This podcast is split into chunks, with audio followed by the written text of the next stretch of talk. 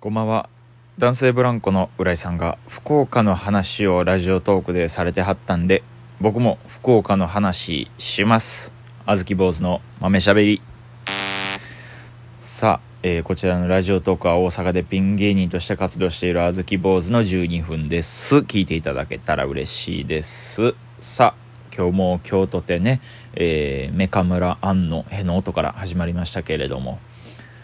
ねえあのーまあ、中村アンさんなんですけどね。今メカ村アンなんですけどもね。えーなんか本人も結構悩んではったらしいですよ。なんか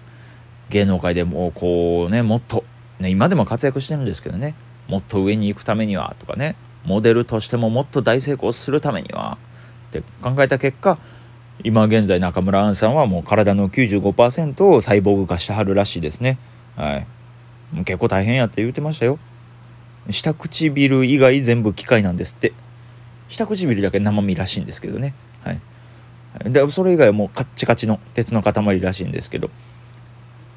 えーそのせいでねなんかプーってあのこれができなくなってあの V の発音に困ってるってこの間言うてました、はい、まあまあそんなヨタ話はさておきですけれどもね。えー浦井さんがあのラジオトークやってはりましてね。あのそれを聞いてたらあの福岡の営業の話とかをあのされてはったんであ福岡いいなと思ってまた行きたいなって。あずき坊主も2018年に、えー行ったことがありましてね。その時も結構楽しかったんですよ。福岡やっぱいいな思いました結構ねインパクトが強いというかね印象に残った出来事がいくつもありましてね。そのなんで福岡僕が行ったかと言いましたらあの Perfume が僕すごい好きでしてでその Perfume のライブが福岡であると。まああのそれぐらいやったら別にまあ遠いしなとかまあいかんでええかなとかも思ってたかもしれないですけどあのそれが12月23日のライブでしてで何を隠そう？23日はその歌詞床の誕生日ですんで、まあ、メンバーの誕生日のライブやからそれはいかんとなってことで、まあ、初めて福岡に行くことを決意しましてもう本当お金ないですからもうあの激安の本当もう激安の飛行機もうぎゅうぎゅう詰めですよ。もちろん一人一席あるんですけども隣の人と僕の肩と肩がもうディープキスしてるぐらいのディぎゅうぎゅう詰めの飛行機で福岡まで旅立ちまして。ほんでねまあまあせっかく福岡まで行ったんやったらもちろんライブは楽しみなんですけどもう福岡でもう美味しいご飯も食べまくろうと思いましてね。食い尽くしてやろうと。もうそのためにはもう金に糸目をつけないと。もうここまで来て貯めてきたんやから。もうタクシーとかもバンバン使って美味しいもの食べ尽くそうと思いましてね。だからねいろいろ巡りましてまず1軒目はねあのーうどんを食べようと思いましてね。いやそうなんですよ。ここでねラーメンを食べないっていうところのこのひねくれ具合がですね小豆坊主が10年間売れてない理由の大きな一つやとは思うんですけれども、ねえもうそこはもう黙ってミーハー出してそのラーメン食べたらええんちゃうかと思うんですけどここでやっぱひねくれてるところがね小豆坊主やなあとは自分で自分のことそういうふうに思うんですけどまあまあそれはさておき。で駅前のねうどん屋さんに入りまして結構チェーン店臭かったんですけれどもねまあまあええわと思って。であのごぼ天がね結構有名らしいんですよ。あのーこれちょっとあの画像検索でぜひとも皆さん見てもらいたいんです。福岡スペースごぼう天って検索したらねすごいんですよ。あのごぼうがこう長い一本がこう出てくるとかそういうことじゃなくてこうささがきにして薄べったく切ったごぼうをこう円状にね円状にしてこう揚げるんですよ。でねしかもこれもそれがすごい美味しいって聞きまして。でこあのこだわってるお店やとこう円状にしてるんですけどそれでも結構ごぼうたくさん使ってこうすごいこうボリューム高くというかボリュームをすごい出して広く高いごぼう天を出してくれるんですけどだからもうほんまに画像検索して見てほしいんですよ。あの見てもらったら分かると思うんですけどあのまあの茶色い螺旋岩みたいな形してるんですよ。分かる人だけ分かってくれたらいいんですけどでそのごぼう天を食べれるんやと思ってね駅前の結構チェーン店っぽいうどん屋さん入りましてごぼう天トッピングでください言うて出てきたごぼう天がまあすごかったですよほんと。もうごぼうと衣の割合がほんと1対6ぐらいでしてね。ごぼうちっちゃいのに衣でっかい。しかも形もひどくてですね。なんかもうクッキーの型抜きで作ったんか思うぐらい。その分かりやすく言うとそのゲームキューブの、えー、ソフトディスク10枚重ねたみたいな形で出てきましてね。もう思いっきり機械で作ってるやんみたいな。押し出されて作ってるやんみたいなそういうごぼう天が出てきまして。まあまあ1回目は失敗したわと。いやまあ最悪やったけれども。まあまあこれまあこれはこれでまあまあ話としては思い出話が1個できたわと思って。で次あのやっぱラーメン食べに行こうと思って。そうなんですよね。そう。あの1軒目はもうラーメン外していったけれども2軒目ですぐラーメンに飛びつくっていうあのこういうこの意志の弱さも小豆坊主らしいなと思って僕は僕で好きなんですけどね。まあそのラーメン屋さんタクシーバーンって使ってね有名なところや言うてそのラーメン屋さん入りまして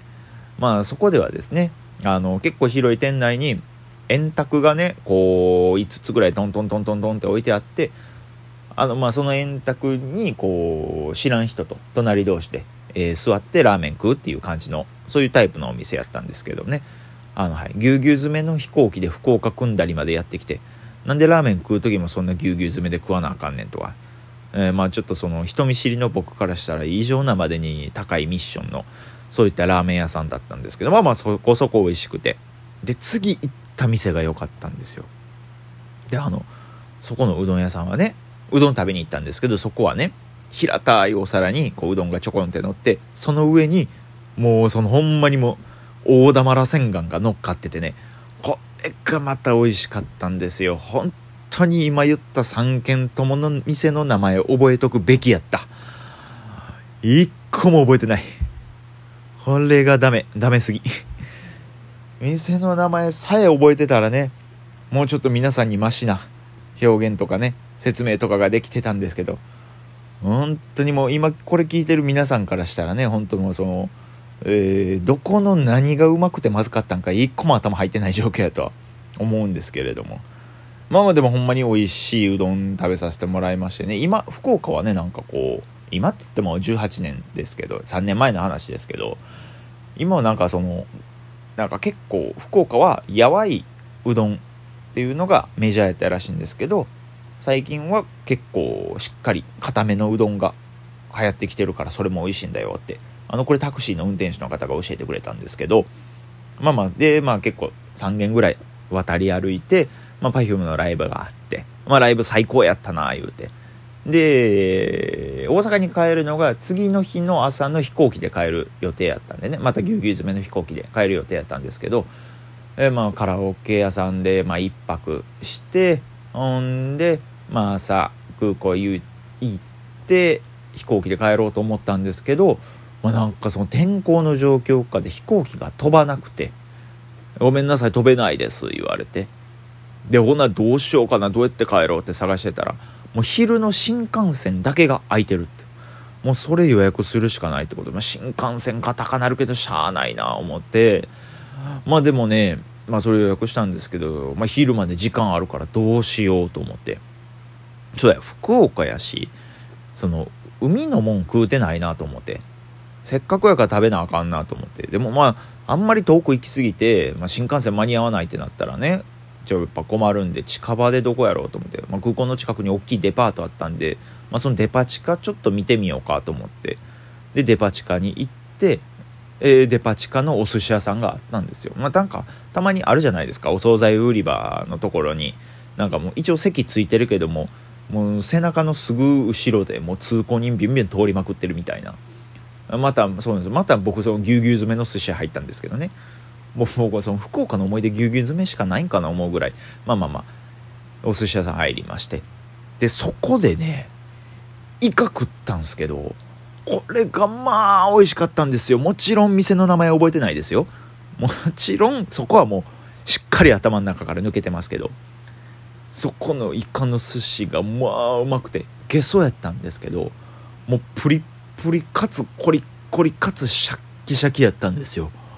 何言ってるか、えー、その別にそのイカ食うてる途中で僕急にセロリ食い出したわけじゃないですよ。いやでしかもね噛めば噛むほど味が出てこれがまあ美味しいイカで。福岡行ってねイカの寿司が一番美味しかった。もうだからもうイカだけで僕7貫食うてまいりましてね。いやほんまやそうですよ。もうそのもう真隣にそのノブさんがおったらもうイカ7巻って言うてくれてたと思いますよ。はい。あちょっとごめんなさいね。その先輩を使ってちょっとなんか非常にセンスのないことを言うてまいりましたけど。まあイカが美味しくてね。いやまあだからほんまそほそんなクリスマスイブでしたよ。あずき坊主は。あずき坊主のクリスマスイブはイカ食って終わりでしたよほんと。でそれで新幹線乗って大阪帰ってっていう感じやったんですけども。まあそんだけ結構楽しいことがあった福岡やったんですけど。まあそれでもね一番印象に残ってること何かって言われたらねその会話してる中でそのシャレにならんぐらいのペースでその差別用語掘り込んできまくったタクシーの運転手のおっちゃんやったんですけどね。もうそのもうその